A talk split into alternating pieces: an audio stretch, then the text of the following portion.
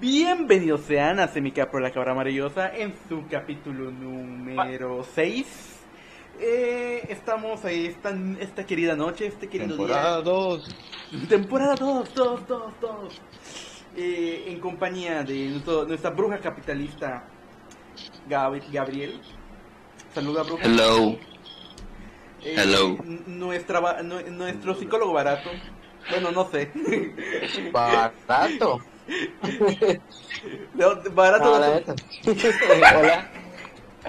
Hugo, este, nuestro programador Quique, ¿Qué onda? ¿Qué onda? Vengo del pasado. ¿Qué pedo?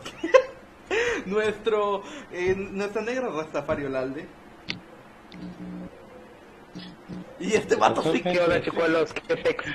¿Qué pex? Me, ¿Qué pex? ¿Qué pex? me- me sigue pareciendo curioso que sea el único que no tiene una actividad profesional en su descripción. Cállate, mi actividad profesional radica en hacer que mi actividad no profesional prospere.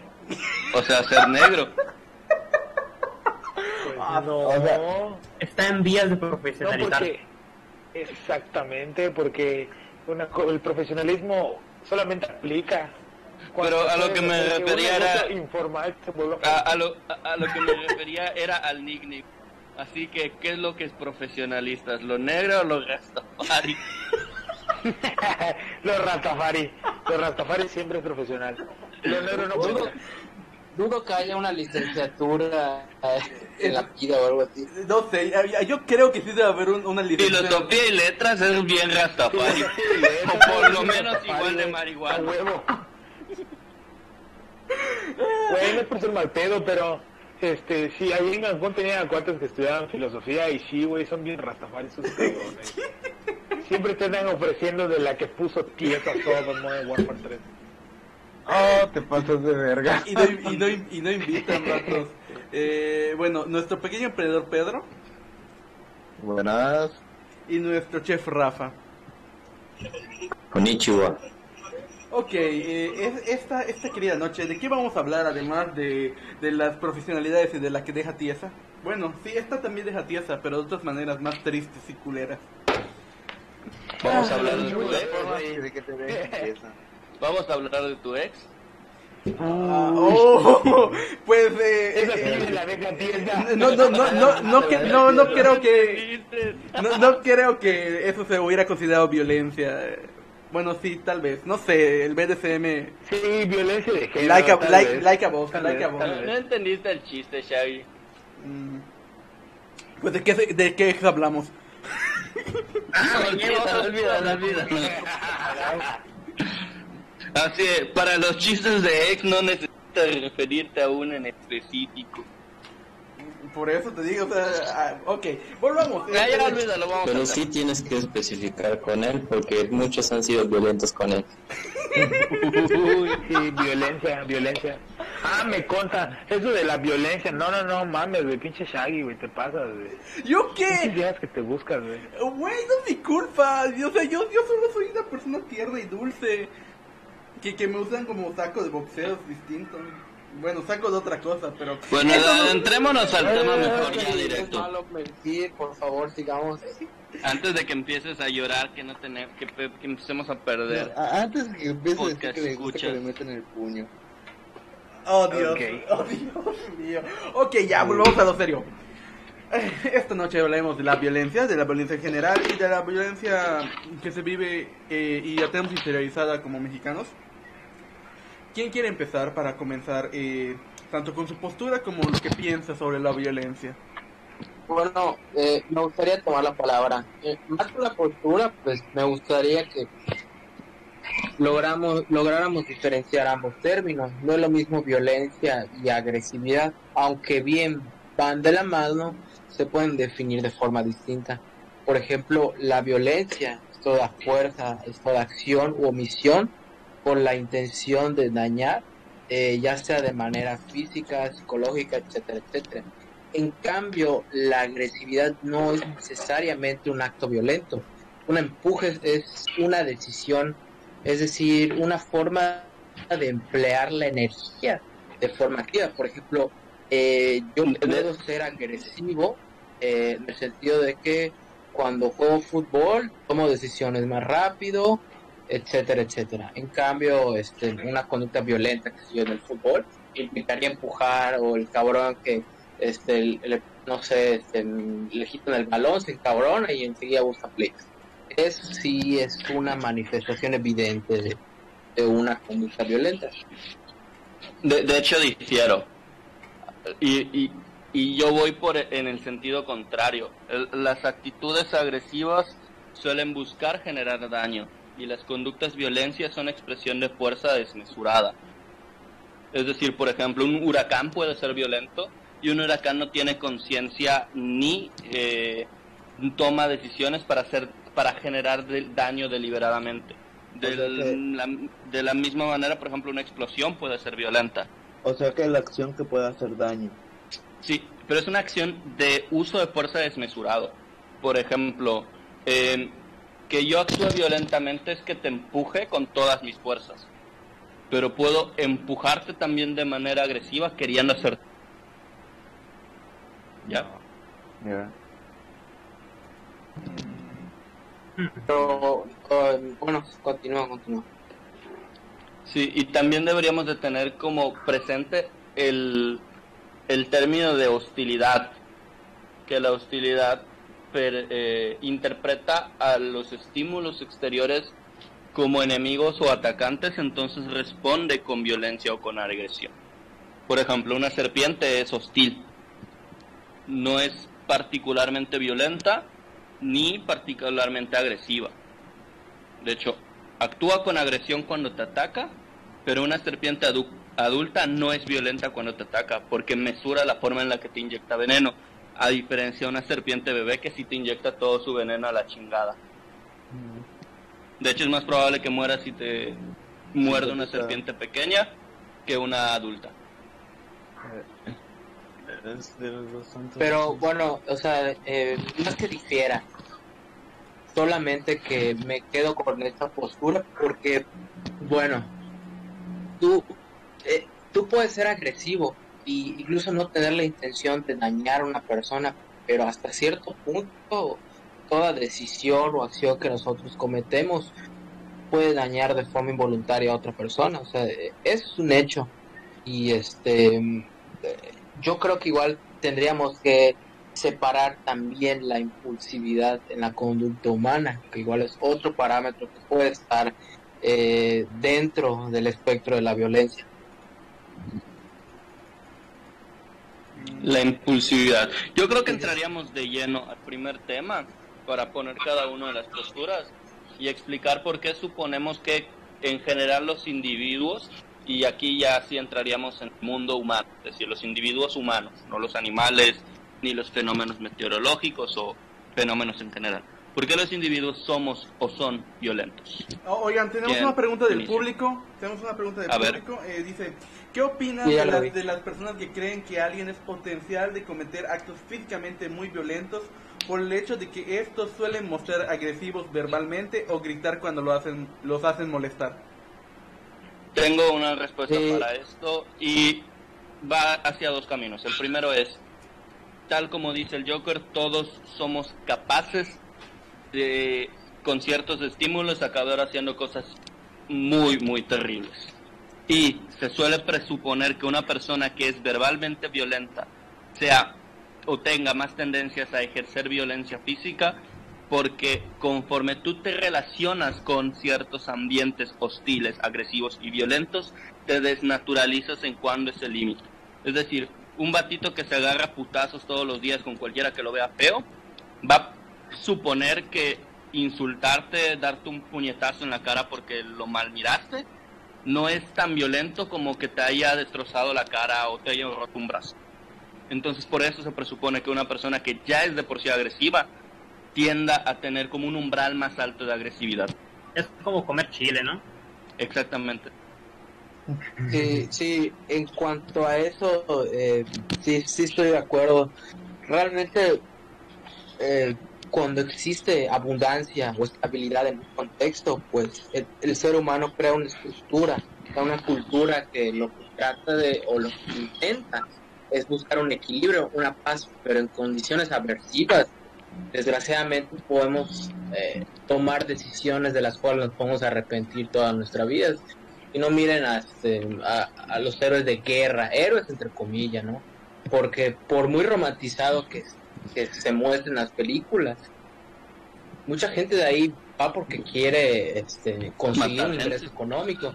Ajá. Eh, y de hecho sí, o sea, eh, eh, es, es muy irónico porque potencialmente eso es- el ejército es una cuna de, de sociópatas. No, eh, no estoy generalizando. Eh, Esto lo No, decían en, Ja- en- en posibilidad. Jack, en Jack Reacher. Ah, Hay dos tipos de personas que entran al ejército. Los que tienen un chauvinismo bien pendejo, es decir, lo- los nacionalistas que creen que su país es el mejor y piensan estupideces de ese tipo. Y el segundo... ¿Qué? Y acabas de decir tu mamada. Shaggy, deja de usar... Shaggy, Shaggy, Cosas al aire, moradas. Si te vas a estar tocando, por favor, cuando estamos en, el- en la hora religiosa. Así es. Permiso, primer permiso para divagar. Al tercero ya vale verga el tema. Y voy a preguntar sobre el umami y eh, el glutamato monosódico. A ver, pausa. De preguntar. Em, Yo, yo quiero decir algo, yo quiero decir algo. Nada más termino esto. El, el segundo tipo de personas que entran al ejército son personas que buscan un medio legal para asesinar personas.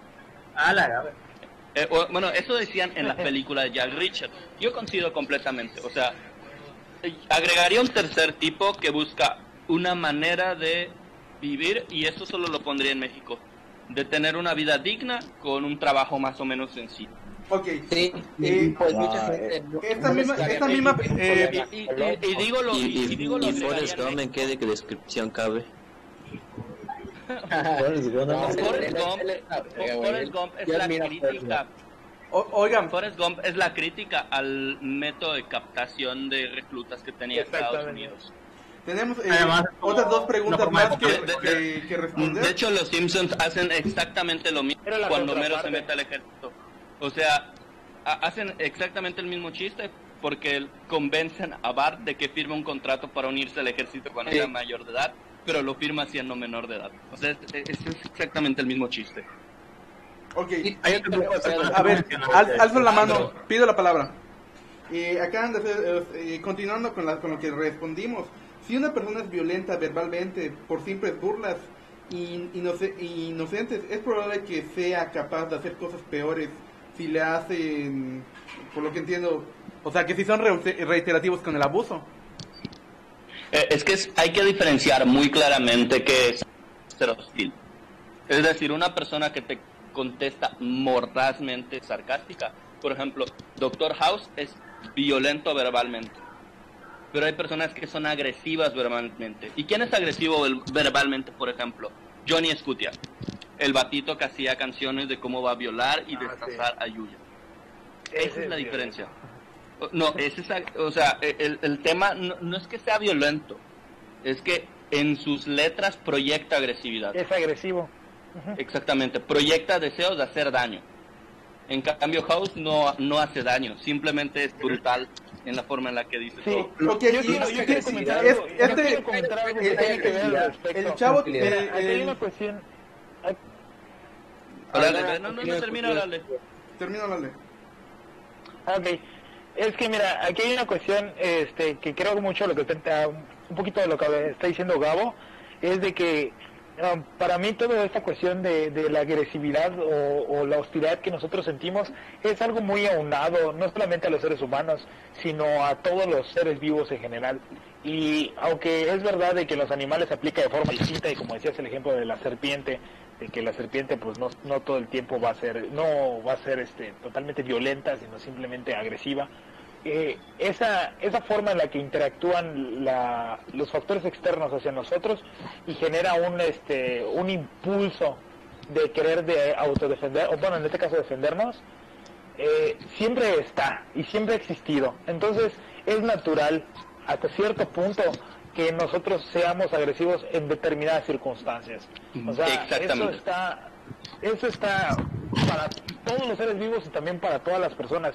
Y aunque nosotros vivamos en una sociedad súper, este, súper así, como esa película de, hay una película que me gusta mucho con, con creo que es Silvestre Stallone y con el otro vato que se supone que ándale entonces eh, ahí hablan mucho esta cuestión o sea si nosotros vivimos en una sociedad llena en la que reprime la agresividad al final de cuentas solamente está está como que obligando a que las personas se sientan un poquito más este más necesitadas de tener ese factor externo para que puedan ser agresivos. O sea Como en, como en de- Ah, es una forma de yo sabes cómo lo siento como que es una forma de homeostasis natural.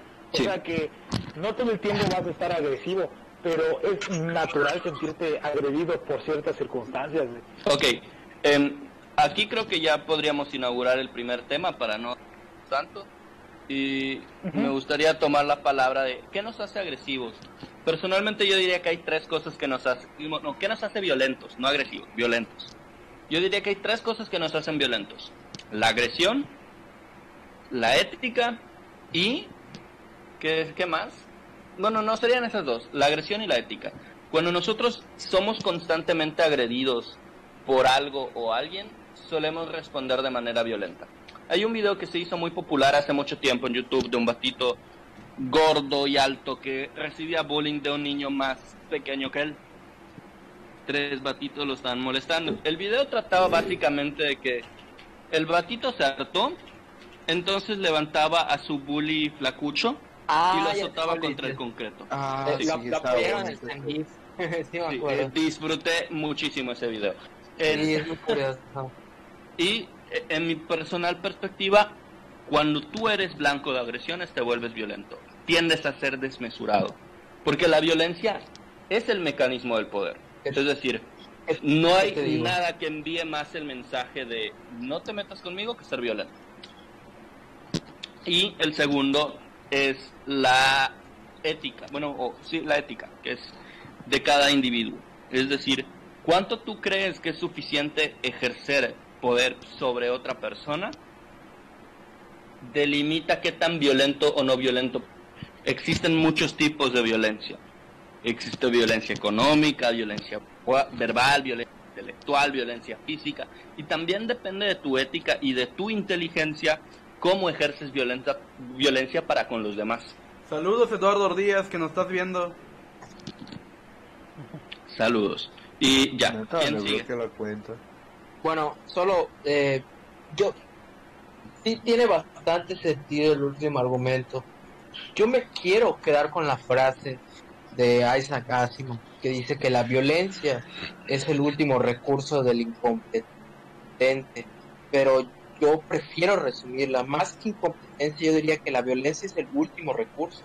Podríamos utilizar otro otra descripción, ya sea del desesperado, del arrinconado, pero cuando un ser humano se encuentra en una situación en donde no tiene diversas opciones o opciones viables para poder realizar una acción, ahí es donde despierta aquella parte de nosotros mismos que siempre o, o, o por un tiempo estuvo reprimida.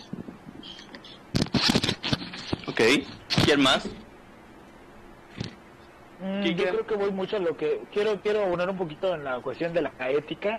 Yo creo que esa es la parte eh, detonante de toda esta cuestión, porque tiene que ver mucho eh, la forma en la que nosotros interpretamos, como yo decía hace rato, los factores externos, la agresividad que no que, que está llegando, ya sea de determinadas cosas, de determinadas personas, de determinadas situaciones, cómo nosotros captamos y cómo nosotros manejamos esas emociones y cómo nosotros tomamos esa, esa agresión es qué tan qué tanto ah, nos hace competentes precisamente como decía este Asimov Eh, claro que la violencia es el último recurso del incompetente porque entonces pierdes la razón pierdes el estribo.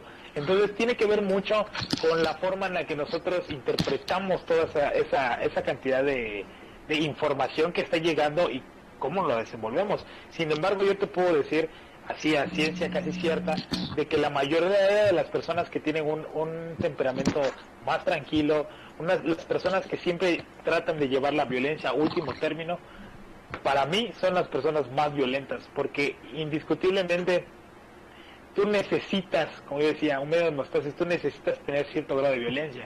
Entonces, pon tú que tú no la apliques como tal, o sea, tú no ejerces violencia al completo, pero sí necesitas observarla o verla. Y eso también está donado todo el ser humano. Observa, por ejemplo, a, a mí me gusta mucho eh, la, lo que es eh, la lucha libre, el boxeo.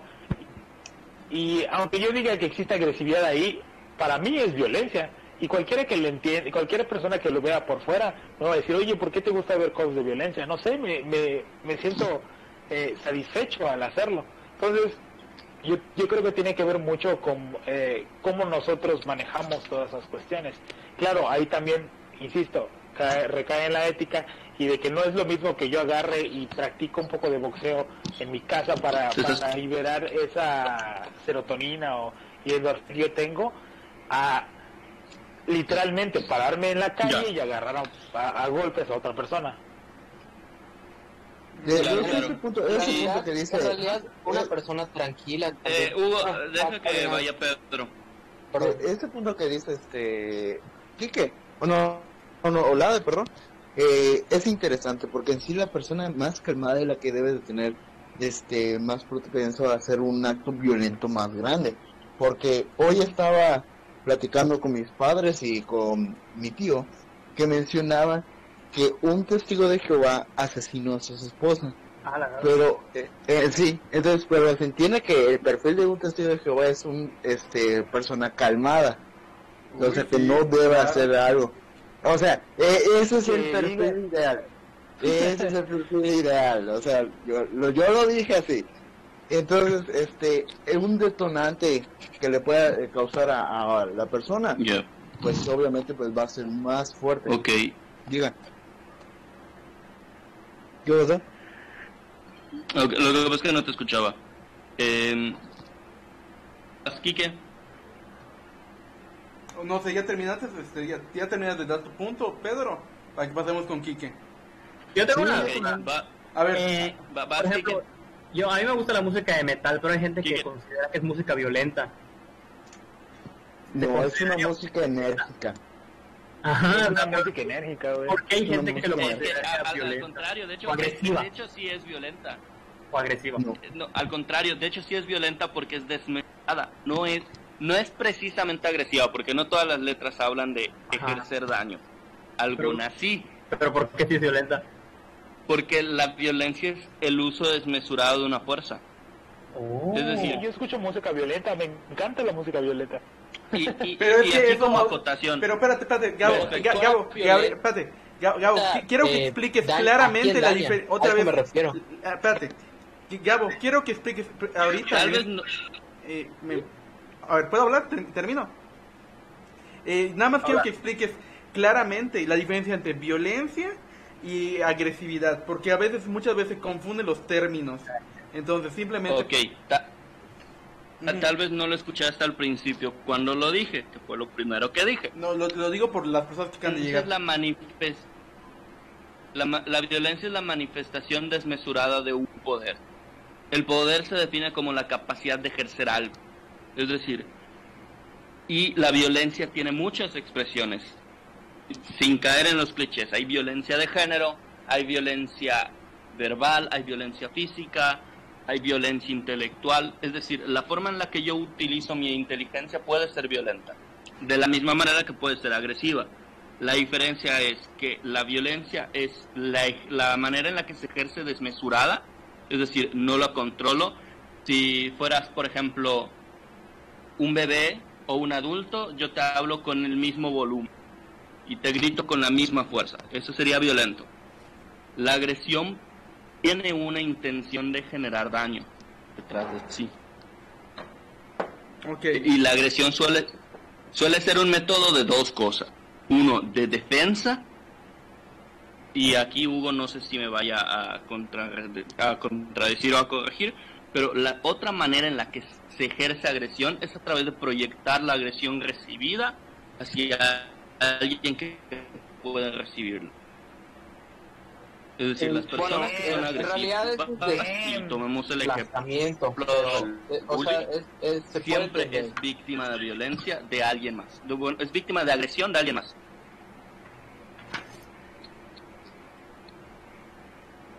Ok, esto se puede... Bueno, quizá la forma de, para el concepto o sea, de y, y, no me refiero de, de, de que lo golpeen.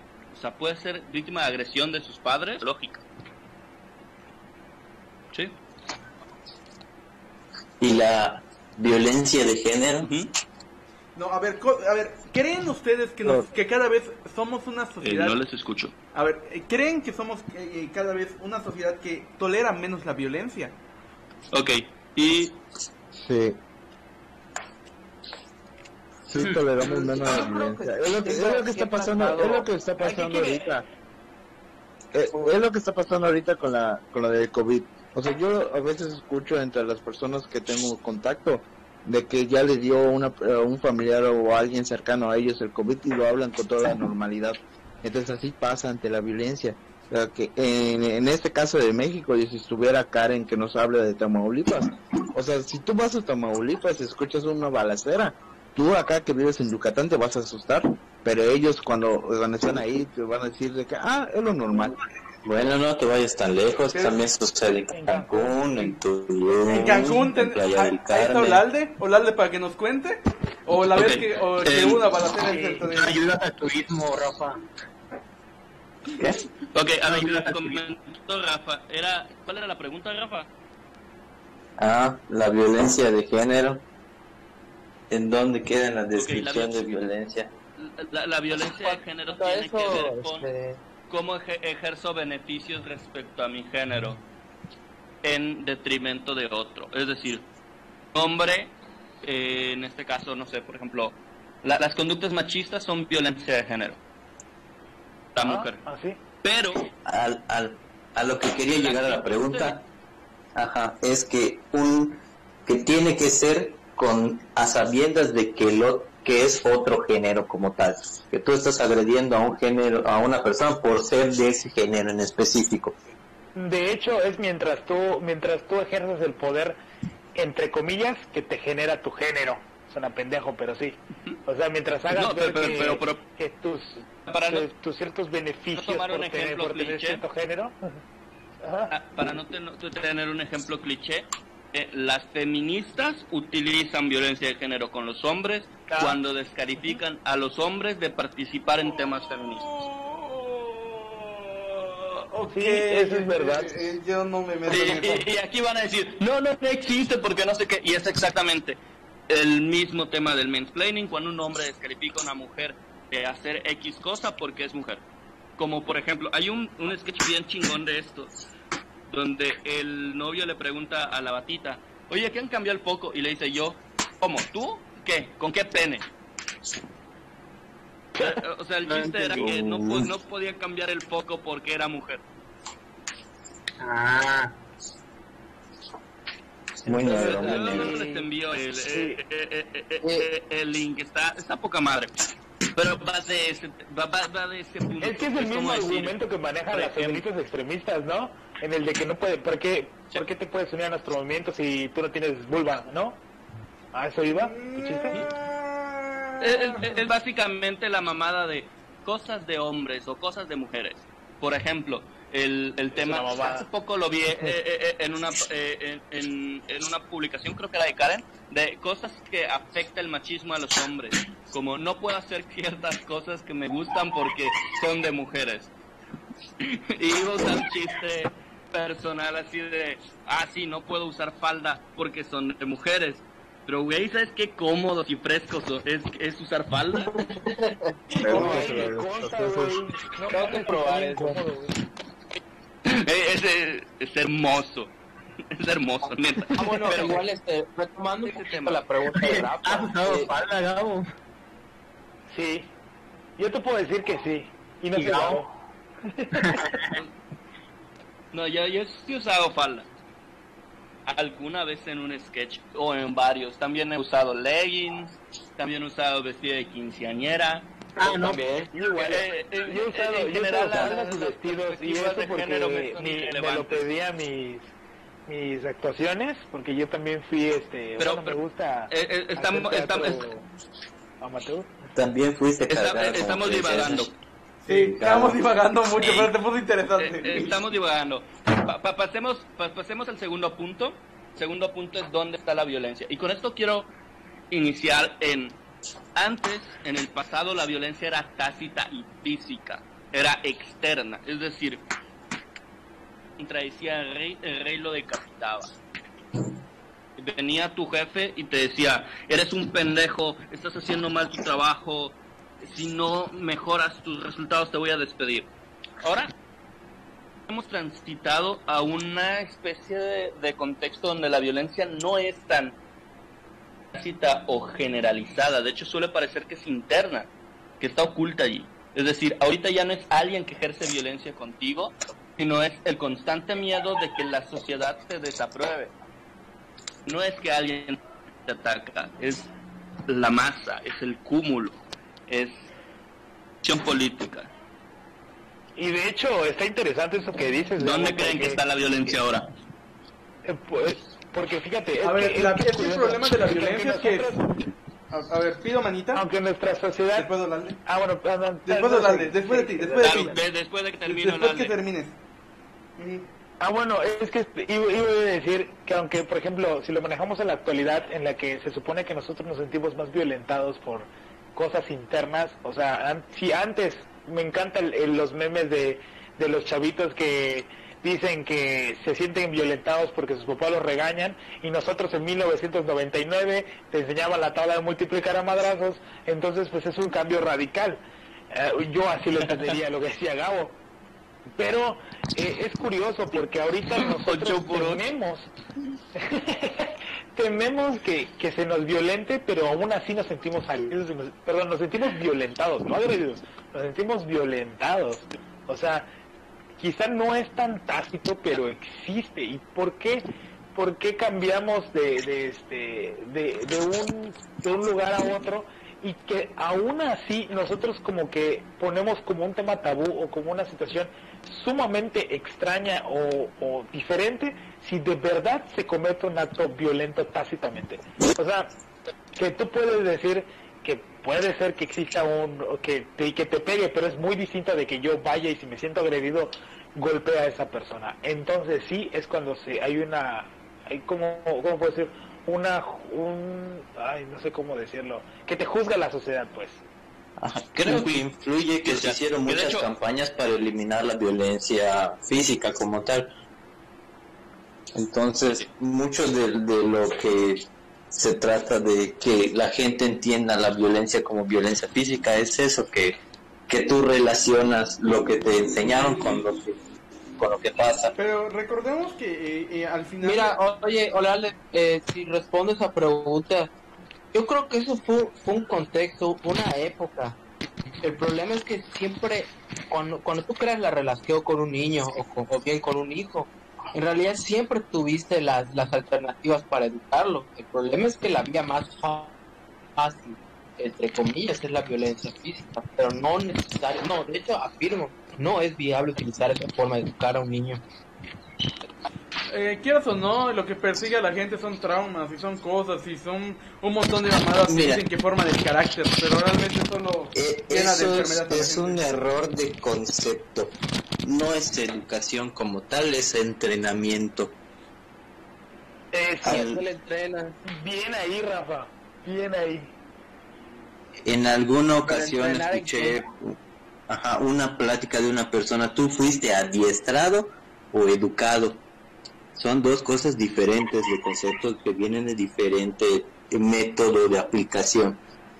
El adiestramiento es tú das algo bueno, recibes algo bueno a cambio, das algo malo, recibes algo malo a cambio. Y mucha de la educación antigua en eso se basaba, en ese concepto tú entregabas malas calificaciones, se te castigaba con algo, se te quitaba la televisión o se te No, quitaban no los se te quitaba, te agarraron a putazos.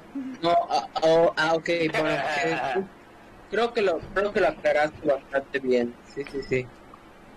O sea, no es que hubiera una educación como tal, era No. que utilizaba un medio este, aversivo de que tú generas una conducta que me convenía a mí como progenitor. Se podría interpretar de esa forma. Sí. ¿Y ustedes fueron Sí. educados o adiestrados?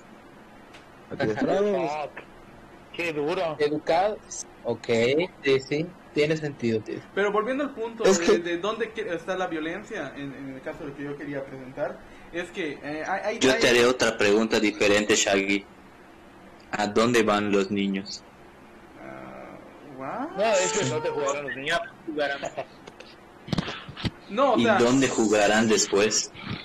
no, Bueno, es- yo, yo te puedo decir rápidamente tu pregunta. Yo te puedo decir rápidamente. ¿Dónde, a- dó- ¿Qué- qué dónde está la preguntaron? violencia? ¿Que ¿Dónde está la violencia? es que, a ver, es que tú- de- Ok, lo- lo- yo diría eh, exactamente lo que tú utilizaste cuando expresaste tu punto. Ahorita vivimos violencia pura y menos agresión. Es decir, ahorita vivimos en un contexto donde todos no te van a atacar directamente a ti, te van a meter en una categoría y van a atacar la categoría. Es decir, no van a decir, Olalde es un pendejo porque es machista o está terriblemente estúpido lo que estás diciendo. No, van a decir, ah, es que tú eres un derechairo y los derechairos son unos imbéciles. Y los derechairos no deben de opinar. O eres un machito opresor y los machitos opresores no tienen derecho a expresar nada en esta discusión. O eres un otaku y no te bañas.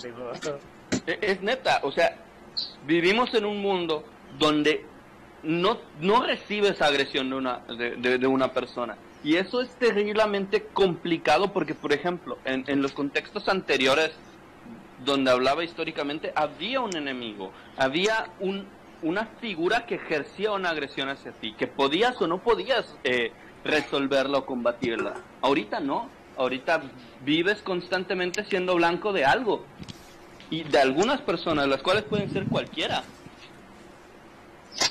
Eh, es- Ok, ¿Escucharon la, bueno, vieron el meme de hace me- me- algunos años? Ah, Bueno, no. hace un año que era decir eh, Ed Maverick es un pendejo o una cosa así. Ah, chinga, madre. chinga tu madre, madre. Ajá. Que es un meme, pero al final de cuentas es un meme fundamentado en una violencia. Sí, Eh, es como el, eh, el tema de la batita de Linda Parra, la TikToker. Ajá.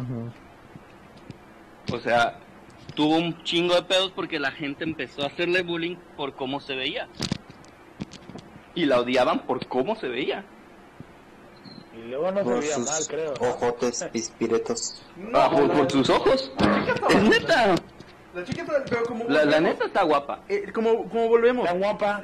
eh, pero como volvemos, la agresividad se ha disminuido en general en todos los estratos. Al con... La agresividad, la sí, violencia sí, no. sí, la agresividad. Yo, yo me. O sea, la violencia Ajá, es lo la que ha aumentado. Sí, Y como, ah, definitivamente. que- a ver, ¿quieres sacar acá el contexto de el lindo país en donde se de desde donde se transmite este podcast o quieres dejarlo para otro Esto tema? lo vamos. Pues, e- sí. e- Este podcast es del sábado. Ok. Debes de leer la lista de podcast que me lleva un chingo de tiempo. No, hacer, no, no. un vergo de tiempo más. Va, va, va, va, va. El sábado vamos a hablar específicamente de la violencia en México, así que vean, escúchenos el sábado. Bestia. Pero como preámbulo sí Yo- podemos eh, hablar eh, un poquito de ello. Como eh, preámbulo sí lo podemos. Yo diría, yo, yo diría que nos lo tengamos porque te va a quemar. Sí, la neta, no, no, no, no, de, no. de hecho, el podcast Va- se va- llama México lindo y violento. Yo, me, yo nada más digo que muestren la puntita y que ya se queda así. Ok. Y, eh, esto, esto lo voy a rescatar de lo que dijimos en el podcast anterior.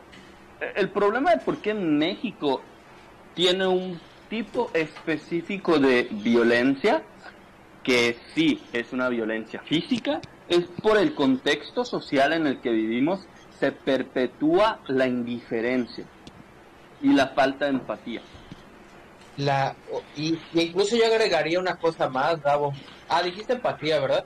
Sí, Falta de empatía. Ok, incluso Sí, la o sea, va- desensibil- y la va- va- desensibilización o quizá la normalización de la violencia. Es que es la indiferencia. Porque eh, Es que es lo, indiferencia. lo- lo vea- lo- lo veas como lo veas. O sea, básicamente el mexicano es un psicópata. O sea, el concepto de o sea, o sea, por- Y, el contexto en el que hay tú, tú, lo, tú lo ves, o sea, tú ves que matan a alguien, pero lo ves tan a menudo que ya no te provoca nada. Sí. Y, y de ahí y de ahí parte la indiferencia. Yo. Y, y, y de hecho, Mira, te lo pongo diciendo- a mí me da mucho, a mí me da mucha risa el Huachicol Fest, por ejemplo. y me da mucha indiferencia, honestamente. O sea, vivimos ¿Estás en un país... diciendo que los mexicanos no viven debajo de un nopal y, y toman tequila todo el día? Es correcto. Sí, Oigan, pasemos O sea, este al de- contrario. Ah, viven, chale. eh, eh, así de, abrazan al nopal mientras beben el tequila hecho de su sangre. ¡A la Así de violento es el contexto mexicano. Así de violento es el Ah. mexicano. Más se va a Digo, poner Como peor. que su compa se lo come una Oye, pre- pregunta, le pre- pregunta Gabo. profesor. Eh, Espérate, antes, eh, un- una nota. Van a venir, va a venir este de eh, el, el vasito de los derechos de eh, que trabaja con asociación de, de derechos humanos, el novio de Jackie, ¿Para cuándo? para el podcast Ah. de violencia. Porque si Hoy no, es el podcast de violencia. perdón, Este es el podcast de violencia. violencia, en Me- o sea, México, México, México, li- México. Mi- México lindo y sangriento. No prometo nada, porque no lo tenía planeado. Ok, pero de todas maneras va a venir Merino, que es abogado, así que, pero sería bueno tener a alguien que esté en, en organizaciones en derechos humanos. en derechos humanos, porque a- aquí se, nos los pasamos por el arco del triunfo. Pero bueno, sí, sigan, sigan, sigan, sigan. Solo Sí, sí. era mi. a Ok. mi- Los derechos Eh, y también a los humanos. Sí. Eh, eh, en general cualquier cosa nos, nos importa un bledo. Pero ho- hoy le respondí exactamente a, a un profesor. Había un pendejo argentino que preguntaba, ¿por qué México, con todos los climas, con todos los recursos, con un chingo de gente, un chingo de territorio, con acceso a los dos, ma- un vergo de cosas? México tiene un chingo de cosas positivas. ¿Por qué no es un país de primer mundo? La respuesta es simple. Es que en México jamás se ha detenido la violencia. En México llegaron los españoles y a partir de allí tú puedes ver toda la historia de nuestro país ha sido un intercambio violento entre algunos grupos y otros. Los españoles nos obligan a ser católicos a putazos. Más, más bien, los, los católicos nos quitan el territorio que era mexicano para sentarse aquí a putazos. Luego viene la guerra de casas donde sí nos obligan a ser católicos a putazos. Digo, nosotros somos de Valladolid, hay un chingo de lugares donde mataron gente. Sí, en todos lados. Prácticamente todo el centro histórico, para ser precisos. Es literal, o sea, por eso la catedral de San Gervasio está chueca, o sea, la, la entrada principal no es, Bueno. la, la entrada principal no es la entrada principal porque hubo un así eh, una situación bien culera donde chi- chingaron a un verbo de gente. Ga- Gabo, contexto En- para los de Twitch. en- Contexto para los de Twitch, que los de Twitch de plano no son de, no son de México. Ok, em, nosotros vivimos en un país llamado México, de un estado llamado Yucatán. En ese estado hubo una guerra entre los indígenas y los hacendados y esa guerra se llamó Guerra de Casta. Entonces en esa guerra se mataron un chingo de gente. Uno de los principales problemas que hubo, bueno, habían dos. Uno es que los indígenas eran empleados de las haciendas, pero básicamente eran esclavos. Y el segundo era un tema religioso. De hecho, que querían como que liberar la sección de una iglesia muy famosa que era un ex convento. Y hay leyendas de que decapitaron gente en sus balcones y mamada y media. O sea, está bien chido, mucha sangre en nuestra historia. Ah, Después de la. Mira, yo les puedo decir una cosa. Yo he estudiado mucho la guerra de casas precisamente por, la, por mi diplomado de turismo y todo ese desmadre que ustedes sabrán. Eh, yo te puedo decir que de todas las guerras internas que hubo dentro de México, o las pequeñas guerrillas... Fue la más violenta. así, la más violenta es la que tuvimos aquí en la península de Yucatán. O Sin sea, pedo. con decirte que y lo más lo curioso era de que, por ejemplo, nada más para que puedan darse un, contexto de cómo estaba la situación.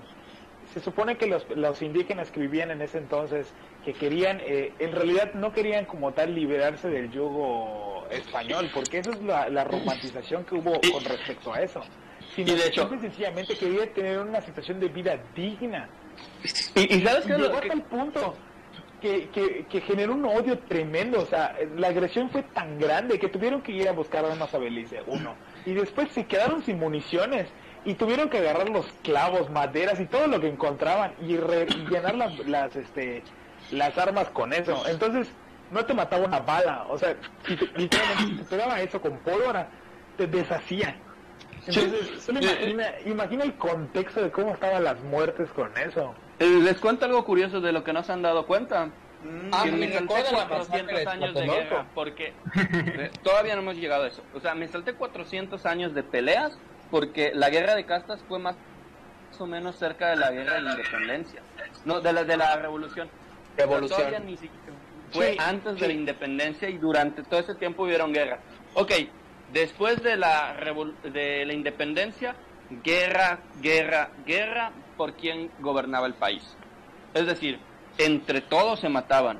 Era todo contra Eh, todos. Era un Battle Li- Royale. literal, o sea, a Francisco y Madero lo mató Álvaro Obregón, que era su aliado. Sí. Y así fue la cadena de, ah, primero te ayudo, luego te mato porque yo quiero ser el verga. Así hasta que llegamos al, al gobierno actual. ¿Y qué pasa? Básicamente una dictadura porfirista, privista, la masacre de Tlatelolco, y después de eso empezamos en la guerra con el narco y básicamente somos casi igual que Siria. Tenemos una guerra civil. Y es curioso con porque más cadáveres. ¿cuán- Si ¿cuántos quiere- si- países como tal tienen monumentos que celebran asesinatos de gente? Si quieren seguir es- escuchando más de eh, Semicapro, recuerden darle en nuestra página de Facebook like, síganos en facebook.com barra Semicapro o búsquenos en Spotify. Ya, ya estoy subiendo los, los, los audios continuos. Ayer subí el de, el de Antier, así que este probablemente esté pasado mañana. Así que síganos, síganos. Llevamos dos temporadas Digo, bueno, siguiendo con la, con, con la línea que estaba hablando, tenemos un monumento en Valladolid que celebra la, el, el sacrificio de cinco personas y de, de hecho hay, hay los balazos en la pared todavía de, de cómo mataron a esas personas. Sí. Eh, sí, es cierto. Sí, sí. Sí, de- El- la, la pre- la pregunta no sería por qué el mexicano tiende a la violencia y es indiferente a la violencia. Es decir, la pregunta Sino real que es sería por qué de no somos más salvajes. identidad. No, la Es, pregunta es más bien es parte de la cultura del mexicano porque se le enseñó que debe de luchar constantemente. Está en el bueno, nada más el himno nacional, güey. Voy a poner El himno nacional, güey, ¿no? mames. Y, y ¿sabes qué es lo peor? Que la cultura del mexicano es pelear por un futuro mejor, pero pelear con el enemigo incorrecto. Y tengo un ejemplo muy claro de eso. O sea, Maximiliano de Habsburgo. O sea, se le contó al pueblo mexicano que peleara contra Maximiliano porque era un colonizador, porque nos iba a destruir como país, y el batito amaba a México. O sea, Sí, probablemente hubiéramos tenido mucho más cosas, o sea, hubiéramos tenido cosas más vergas que con Benito Juárez. No, lo que yo le sigo teniendo no miedo a Macio Benito Sare. Juárez, Benito Juárez nos quería vender a Francia. Ese vato, ¿qué onda? ¿De dónde- ¿De dónde viene? Oigan, yo tengo una pregunta. Entonces, ¿nosotros somos Maciosare? Eh, no diría que somos maciosare, dimos que somos más pendejios. No mames. Un AMLO sí somos más cesares. Ah, para AMLO todos son maciosare. Básicamente. Esperen, ¿eres esperen, negro? espérense. No, ¿Qué- maciosare. Que no, el Maciosare era una leyenda para su, para, para asustar a los niños. Según yo era más sí o sare. Ah, su apellido es sí, Osare. No, o sea, si alguien osa de atreverse. Exactamente. Ok, Ah, pa- Sí, pa- no, pasemos- el Maciosare es un monstruo, vamos a, pasemos al siguiente punto. Meta el barroco, hijos. Y no levantabas la mano. barroco. No levantabas la mano. es el boogeyman mexicano. Sí, el es el Boogeyman. Ok, pasemos a la segunda parte. La hostilidad y la agresividad nos hace violentos. O sea, esta es la tercera parte. Ujú. ¿Qué opinan? Perdón, ¿cómo fue? Porque ¿La hostilidad y la agresividad nos hacen violentos? Yo creo que es una... Es La una... hostilidad son nivel- violentos. a Pero nivel humano, ya- escuela de ello ya, mismo. ya construimos un Sí, a nivel humano. ¿no? Eh, creo que Porque claro. el mexi- Podemos ya no es violento por costumbre, creo. O sea, Sí. no, no, yo no hablando ya de, directamente de ser mexicano, no, como ser humano. Yo creo que es una cuestión que Bueno. es un proceso. Alguien se está preparando una cuba, ¿verdad? Sí, se escucha. Perdón. Está muy cabrón. ¿Escucho yo? Habla, hablando. habla, Hugo. Habla, Hugo. Habla. Perdón, sí, habla. per- Habla, Hugo. perdónenme, No, no, no, está bien, está bien, hablen ustedes, hablen ustedes. Perdónenme, tuve un día muy. Güey, no, me sigo imaginando el vaso porque checa el hielo como siete veces. Lo siento. Así me imagino a Javi Noble. Bueno, La Solo, solo más grande rápido, de... ¿no? Este, bueno, toda actividad eh, es una cadena de interacciones. Entonces, ma- eh, yo creo que ya diferenciamos la hostilidad de la agresividad. Pero es evidente que toda carga negativa o toda aversión a- hacia nosotros mismos o hacia las demás personas se desplaza. Y eso es un problema porque no la canalizas correctamente. eh, puede ser perjudicial para tu salud mental. De hecho, Bueno, eh, no, no sé si, si Olalde o creo que Rafa dijeron si, si una persona tranquila no es violenta mm, o agresiva. Fuiste tú, ¿verdad? Sí. Olalde sí, fue. Sí, yo. Sí. En realidad, en, realidad todos tenemos una carga de hostilidad, un, un una carga de agresividad. El problema es que otros lo manifiestan más que otros. Y yo creo que incluso una persona pasiva agresiva, que sería el término más exacto, puede potencialmente eh, dañar a una persona de forma más drástica que una persona que la expresa este de forma tan común o, o de forma tan, tan cotidiana. O sea, si no, o sea, si te- incluso si te pones a analizar el al chavito que está diciendo Gabo, el, el de hace años del Sanguil, el niñito gordito. Me recuerda a mi de Zangief. sí. Lo veo. Eh, sí, sí, siempre, siempre me he preguntado, Ajá. siempre me he preguntado si puedes hacer un suplex a alguien en la vida real sin dejarlo muerto o parapléjico. Sí, Probablemente te no. porque Yo, Este, yo varios años Shaggy. me consideré ¿Qué pasó? una ¿Qué pasó? persona pasivo-agresiva. ¿Puedo hacer una pregunta fuera del contexto de la plática? ¿Cómo? Ah, ok, sí. Dispárala. A, dispárala ah, para que. Ah, en bueno, teoría ya la hiciste. Ajá, en teoría ya. ajá. Ya se fue. ¿Qué pedo? Se fue. ¿Qué pedo, Rafa? Bueno, yo quiero decir, yo quiero, antes de que hable, no se me escucha Rafa, quiero decir algo rápidamente. Este, yo creo que viene mucho a decir lo que, bueno, lo que comentaba Hugo, eh, y a mí me deja esto, o, o- o la enseñanza que, que me está dejando todo esto, es que es un- una cuestión de educación. ¿Qué tan Bueno. bien nosotros podamos... Ya, ya te escuchas, ya te ¿Quieren escuchas? Rafa. Rafa. Que, bueno, qué tan bien nosotros percibamos esa, esa agresividad, cómo nosotros aprendamos a manejar esa agresividad. Y Ok. este, es qué tan, qué tan factible es que yo me vuelva una persona violenta o no. O sea, yo siento que voy más a eso. Ajá. no, eh, no, no es va, factible, hermano, pero, pero es una condición que es evidente. Es que eh, eh, es en al contrario. De hecho, lo que nos hace violentos no es per se la agresividad ni la hostilidad, sino la irracionalidad. Y aquí van a llover vergazos, porque eso ya lo discutimos en otro podcast. Ok, pero antes que empiecen los vergazos, Rafa, ¿qué ibas a preguntar? Mm, No, no, realmente no. ¿Saben cómo hacer que a la coca no le salga mucho gas? Con Ron. Con ron. Con razón. Oh, ok, ya, ya, ya, ya, ya, ya hiciste tu pregunta fuera de contexto. Continuamos. Tips ebrios. Everywhere. Pero- Próximo podcast va a ser enseñando a hacer roncito. ¿Sabes cómo hacer que a tu Ron no le salga espu- Solo, solo diré una cosa. Y que recuperé mi cuenta, mi partida de Civilization. Ok, continu- continuemos, continuemos, no nos vayamos. Ok, lo, lo que no, lo que nos evita ser violentos es la realidad. De hecho, las emociones son la vía precisa para perpetuar la violencia y la agresividad. De hecho, eh, agregando ese acuerdo. a comentario, la Maquiavelo, a la Maquiavelo, ah, de que la Sí. sociedad es la que nos, que nos impide que podamos ser en teoría malos como tal.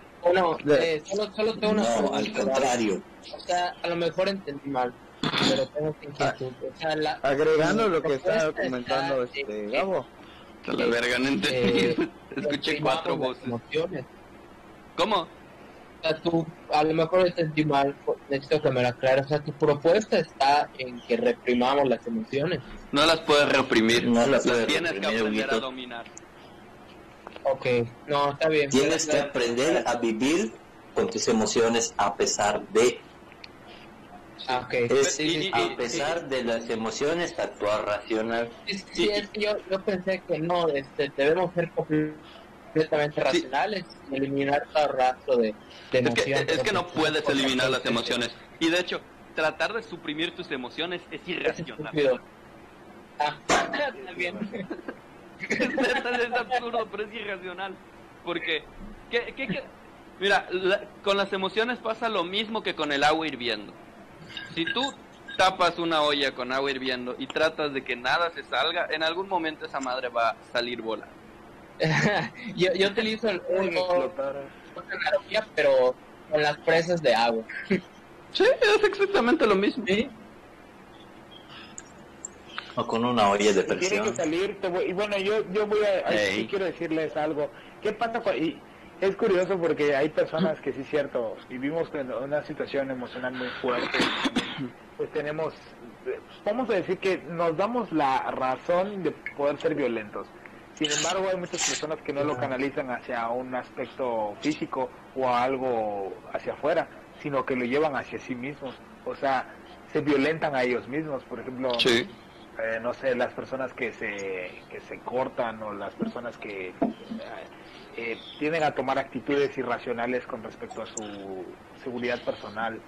También Sí, podríamos siguen existiendo personas que se cortan. Y sí, sí, sí, siempre güey. lo habrá. Pero de hecho, ¿sabes qué es lo curioso? ¿Sabes qué es lo curioso? Que eso también es netamente emocional. Es absurdo y no tiene sentido dañarte a ti mismo. Pero fuera de ello, incluso, tiene que ver con un tema de madurez. Que más adelante vamos a hablar de un poco. Pero Bueno, Gabo, Pero ahí si te fueras diría que tengas cuidado. completamente racional. Vida es podríamos innecesaria en este es mundo. ¿no? Pero es, eh, no, es es- una realidad. el modelo, el, el modelo con el que te auto lesionas es a través de la mis, exactamente el mismo mecanismo que de un berrinche. Mm, No sé, que el psicólogo hable. No, Gabo, eh, perdóname, Pero pero... estás entrando en, eh, en terrenos peligrosos, güey. Mm, Porque, porque, porque tú estás hablando desde un punto en el que tú nada más comprendes de tu, tu- desde tu experiencia y sin basarte de nada más. Entonces, No, yo no lo decía por eso. A ver, Yo no lo decía por eso. Ah, yo lo espérate, decía, espérate, yo, espérate, yo espérate. decía por qué, está, por qué es Men- este, un mensaje de- peligroso. mensaje por las del cuestiones público. de que hay que, que si nos mira, y, y voy, A ver, voy a repetir lo mismo. Yo no argumento desde mi experiencia, porque mi experiencia es irrelevante. Argumento Es desde irrelevante. conocimiento. Exacto. Conocimiento, Gabo, eres la polla. Gabo. En realidad. ¿Qué? Y No. la forma en la que eliges tus argumentos dice mucho de ti y de lo que sientes. Entonces, solo es No necesariamente. Hugo, no me hagas usar la misma falacia. Mira, Huguito, Coño, ¿por Eh, qué todo es una falacia hoy en día? las personas racionales, las personas que utilizan un argumento racional tratan de no involucrar sentimientos, pensamientos y, o ideologías, porque esto es mezclar tu personalidad con el argumento como tal. Entonces no estás dando una opinión objetiva, sino estás, bueno, estás dando una opinión como tal. No estás Pero estás dando un argumento. Ajá. Ok, y, y para que quede claro, aquí voy con que es el taleta. Si tú a un niño le a un niño ve un helado y tú le dices que no quiere, instantáneamente se va a arrojar al piso y se va a empezar a convulsionar y llorar y gritar. Sin siquiera pararse a pensar en que se puede romper el brazo a sí mismo, en que se puede causar daño. Porque al final lo único que quiere es llamar la atención y es expresar la emoción.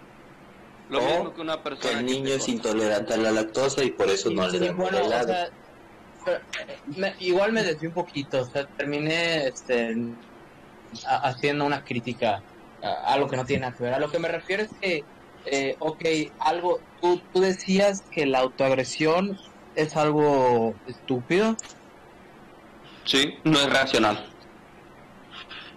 Mira, fuera de lo racional, o sea, ten en cuenta que cada quien interpreta las emociones de forma distinta. Claro, o sea, Es- eh, eh, mira, mira, mira, mira, y- y es exactamente en tu eso. respuesta estás dando la, lo puedes la- decir porque, por ejemplo, voy a hablar de mí porque es más responsable.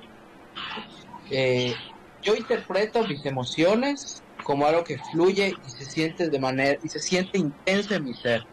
Pero lo que tú sientes no es necesario lo mismo que que lo que siente otra persona. Entonces, Pero sigue siendo irrelevante. es una Ajá. condición, Tú solito estás dando la respuesta, Hugo. Pero es que, Tú es que, solito te estás dando la respuesta, estás hablando de emociones como tal. El comportamiento sigue siendo irracional. No te están debatiendo que es un argumento basado en em- que es un que es una acción basada en emociones. Diablos. Eh, No, eh, yo nunca dije eso. no, pero sea, es que es lo que yo- digo. yo- yo no o sea, digo- No, no estoy debatiendo, o sea, no, no, no estoy No, no, debatiendo. lo que-. Solo, ok. o sea, le estoy haciendo un análisis, no sé si... Sí, si eh, la, la emoción es irrelevante. Es decir, no importa si es tristeza, alegría, en estar caliente y querer sexo, eh, no es relevante la emoción que siente la persona. Lo que estamos hablando es del medio en el que se vive esa emoción. Sí, Es decir, eh, eh, ya, ya, ya. el batito que se frustró por su juego y luego aventó la tela al piso y empezó a gritar, Es una rabieta. un chingo, Es una hay un chingo de videos de eso. Es una rabieta. es una acción irracional. De la misma manera que una persona que se siente muy, este, muy deprimida y se corta y siente que a través de auto hacerse daño libera un en parte esa tristeza. Es exactamente el mismo mecanismo. De hecho, Gabo, es en parte del tratamiento cognitivo-conductual. se Autolesionarse. basa en- en- no, perdón, no, no, no. Se basa en integrar la racionalidad de nuestras emociones, o sea, darles un sentido, buscar una, una aparente objetividad y más que nada este, de, de construir las ideas irracionales. E- Exactamente ese es el punto que estoy dando. Es decir, Sí, sí, sí. n- Ok, no, sí, su- sí, es que no me quedaba muy claro, pero Ya. lo interpreté No de otra forma. no suprimes la emoción, pero la- los mecanismos en los que vives la emoción son racionales, no irracionales. Porque si tus motivos son irracionales, te puede llevar a, a tomar decisiones estúpidas que te van a autohacer daño, en corto o largo plazo. Ok, Entonces es eh, indiferente. eh, bueno, ya nos ya digamos Shaggy. vamos a pasar al, último punto. Está mal ser violento y no, eh, independientemente de lo, de lo que está haciendo este Gabo, Gabo tiene un punto. Eh, obviamente es un mecanismo como una rabieta. Ahí en ese en ese sentido lo comparto. Las razones y las formas son meramente que solo algo que podría decir Hugo porque es el psicólogo. Yo no tengo conocimientos de ahí y la verdad no tengo conocimiento suficiente para opinar. Entonces, como argumento es correcto lo que dijo Gabo.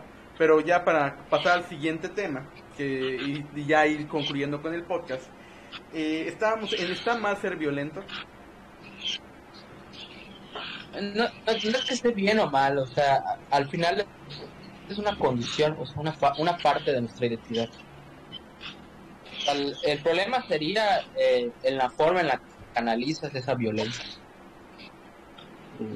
Yo lo este, interpretaría más como un, un mecanismo como tal. Ah, La, violen- la violencia es un mecanismo, es algo que surge por otro tipo de cuestiones y dependiendo de hacia dónde la evoques es si va a estar bien o va a estar mal. sí, de- ajá, era lo que eh, es eso. Ok, este de Gabo. Eh, nunca va a ser mal es ser violento. Y de hecho, más allá de la racionalidad, mi postura personal es que puedes ser lo violento que quieras con cualquiera, personal, cabrón. porque siempre y cuando, si- si- siempre vas a tener que asumir las consecuencias. Y en este sentido, lo único que limitaría tu violencia, porque el, el tema de la racionalidad es un mundo ideal, es decir, es poco probable. Lo, lo, lo normal es que seas violento y asumas las consecuencias de tus acciones. Lo único que te va a limitar es tu ética. Que haciendo anotación que quería hacer hace rato cuando Lale lo, lo, lo mencionó, la ética es cuán culpable te sientes tú de tus acciones. La moral es cuánto te culpa la sociedad de lo que hiciste. Fin. Ok, en ese Interesante. sentido, Gabo es, es, es, es, es este, el Joker. Sí, Gabo es el Joker. Gabo es, no, mira, Gabo es una bruja. Todos sabemos que Gabo es una bruja. Solo que pues no no tenemos este de no hemos podido ponerlo en una hoguera y quemarlo para descubrir Ah, todavía Pre- todavía pre- no preferiría- prestado un cenote para hacer el, el ritual. Preferiría Es que- decir es que, el que fin justifica los medios. Me- Sí, es que mira, yo sabes por qué puse, por qué dije lo del Joker, es que lo primero que pensé en tu pregunta es precisamente eso, la analogía de Batman y el Joker, que si lo vemos de, bueno, hay un montón de cómics, pero si lo vemos de una perspectiva, eh, mientras Batman golpea y madrea a los, a los villanos, por así decirlo, y trata de mantener la paz y en sí el fin justifica sus medios, pero no los mata. El Joker solamente lo ha- aplica violencia literal, o sea, No. él solamente genera poder sobre las demás personas porque puede y si los hace sentir bien, qué bueno, y si los hace sentir mal también. Sin embargo, el que por así decirlo es más entre comillas ético sería Batman porque Pero pues, Batman, no mata a las es que personas. en, en tu analogía. Pero Joker que- sería el más libre. Sí, porque mira, en tu, Boom. anal- en tu, Sí, anal- Joker en tu es más analogía, en tu analogía, recuerda que ya definimos qué es violencia y qué es agresividad. Y en el caso Batman Sí. sería agresivo y el Joker sería violento. Sí. Entonces, ¿Alguien ha visto la película animada de Batman? Tienen un diálogo Sí. muy interesante Eh, sobre eh, eso. es, es genial, pero de hecho ¿Cuál? sí, porque el Eh, mero eh, símbolo de Batman La es analogía del, de... Sí, O sea, quiere hacer pero daño a ¿cuál través de película la de funcional. Funcional entre comillas. A, a eso me refiero. bueno, le toca su turno. Primero Gabo, después va Kike con lo que iba, eh, por- de- con, eh, ya para ir ¿Qué? concluyendo. No sé, tú querías decir algo. Y estabas diciendo y te interrumpimos varias veces. Ah, sí, que el mero símbolo de Batman es agresivo. O sea, busca generar daño a los villanos a través del miedo. Ok. Antes de siquiera lanzar un golpe. Es que la violencia es más sutil y es más destructiva que la agresividad. Es- esa es la conclusión que al menos Eh, es, yo más saco. definitiva. Ajá, es al menos la, la, la conclusión que yo saco. De, de, de hecho, es- eh, se resumiría así en la frase del Joker. De, no importa el dinero, lo importante es enviar el mensaje. Todo puede dar. Uf, mano. Chique, ¿quieres decir Uf, algo? Qué buen Joker. Mm, la neta no sé, me dejaron pensando como que. Hugo, Este, nuestro psicólogo Eh, de la sí. razón. Oye, es- ya lo busqué, ya lo busqué, por- porque sí me llamó la atención cuando mencionaron al Joker. El Joker eh, cuenta un chiste en una película, creo que se llama Killing Joke, es una adaptación animada. The Killing. Joke es un, es un cómic de Alan. Moore. Verá, Es y, y el... el Joker, ese es el chiste. Ajá, ajá, ¿qué decías? Eh, que- The Killing Joke es una adaptación de Alan Moore. Es, es un cómic hecho por Alan Moore. Es en donde técnicamente Batman mata al Joker. Porque ambos están pinches locos. Y eh, al final eh, entiende que el Joker es la violencia pura. Y Batman, por muy agresivo que sea, no puede erradicar la violencia. Eh, Quiero terminar con el chiste, ¿se puede? Sí, dale. me encanta. Bueno, ¿quieres, claro. ¿quieres, ¿quieres terminar con el- Es uno de los mejores. ¿Quieres- Eran quieres dos tipos en un asilo para lunáticos. Una noche, una noche deciden que ya no les gusta vivir en un asilo. Deciden que van a escaparse. Entonces ellos suben a la azotea. Ahí, a unos metros del hueco entre el edificio y edificio, se ven, a los, se ven los demás tejados del pueblo, desplazándose a la luz de la luna, desplazándose hacia la libertad. Ahora, el primer tipo salta sin problema al otro tejado, pero su amigo no se atreve a dar ese salto. Verás, le da temor caerse, así que el primer tipo tiene una idea y comenta, hey, aquí tengo, una, aquí tengo mi linterna, iluminaré el espacio entre los edificios, camina por donde está la luz y te unes a mí. Segundo tipo solamente sacude la cabeza en negación. Él dice, él solo dice, ¿quién crees que soy? ¿Crees que estoy loco? Vas a apagar la luz cuando está a mitad del camino. Pierce, y Hermoso. se Batman y lo mató. Diablos, qué buen diálogo. Le destruyó la mente con ese chiste. ¿Y sabes qué es lo curioso? Que ¿Qué parece, cosa? que parece que el que saltó es Batman, pero en realidad es el Joker. Es el Joker, sí, siempre ha sido el Joker. Y lo más chistoso es de que Batman se ríe en ese diálogo. Se ríe y Sí. lo mata. Sí. Ahora, eh, Perdón pasemos, por el spoiler. pasemos, a, pasemos a, a- a- Espérate. Falta Rafa, falta Pedro, falta Quique. ¿Quién quiere tomar la palabra? Yo voy a terminar rápido. Sé tan violento como tu ética te permita. Pedro. Eres un hombre sabio. Tú vas. Yo nomás diré que seas violento con las personas que se lo merecen. Ah, yo estoy contigo. Yo, yo iré en contra de ajá. todos estos ba- estas basuras de personas y diría regula tu violencia. Realmente Yo solo tengo que decir que... ay, eh, continúa. Sa- ¿Saben, ¿Saben qué es lo curioso? Que todo se reduce a lo mismo. bueno, es Lo que que dijo, Ra- lo, lo que dijo Rafa es, sé tan violento como tu ética te lo permita. Y vas a ser violento con quien crees que lo merecen según tu ética. Y te vas a regular según tu ética. Así que los tres dijeron lo mismo. Así que me los chingué. Y yo... Ahora la pregunta es, ¿quién es el Joker y quién es Batman? no sé, Gabo es una bruja. Y No. con eso terminamos el capítulo Hugo, 6. lo que te debe de dejar de moraleja este podcast es a dónde van los niños. ¿Y a dónde Van a, van, a, van a tu corazón. Eh, con eso terminamos el capítulo 6 de la temporada 2 de Semicapro, la cabra maravillosa. Les recuerdo que nos, que nos sigan en Twitter, arroba Semicapro, en Twitch, en twitch.tv barra cansancio o en facebook.com barra semicapro. Hay podcast casi todos los miércoles y sábados. Si les gustan las tonterías que hablamos cuando nos debemos a divagarnos, hay minis en donde hablamos de otras cosas que no son tan intensas ni tan fuertes. Espera, espera, no te vayas. Síguenos en YouTube a través de la liga bit.ly barra semicapro o en twitch.tv barra cansancio. Asimismo, puedes ver nuestro contenido en TikTok, Twitter y Facebook en arroba semicapro. Tu apoyo es muy importante para continuar con esta travesía de la cabra maravillosa.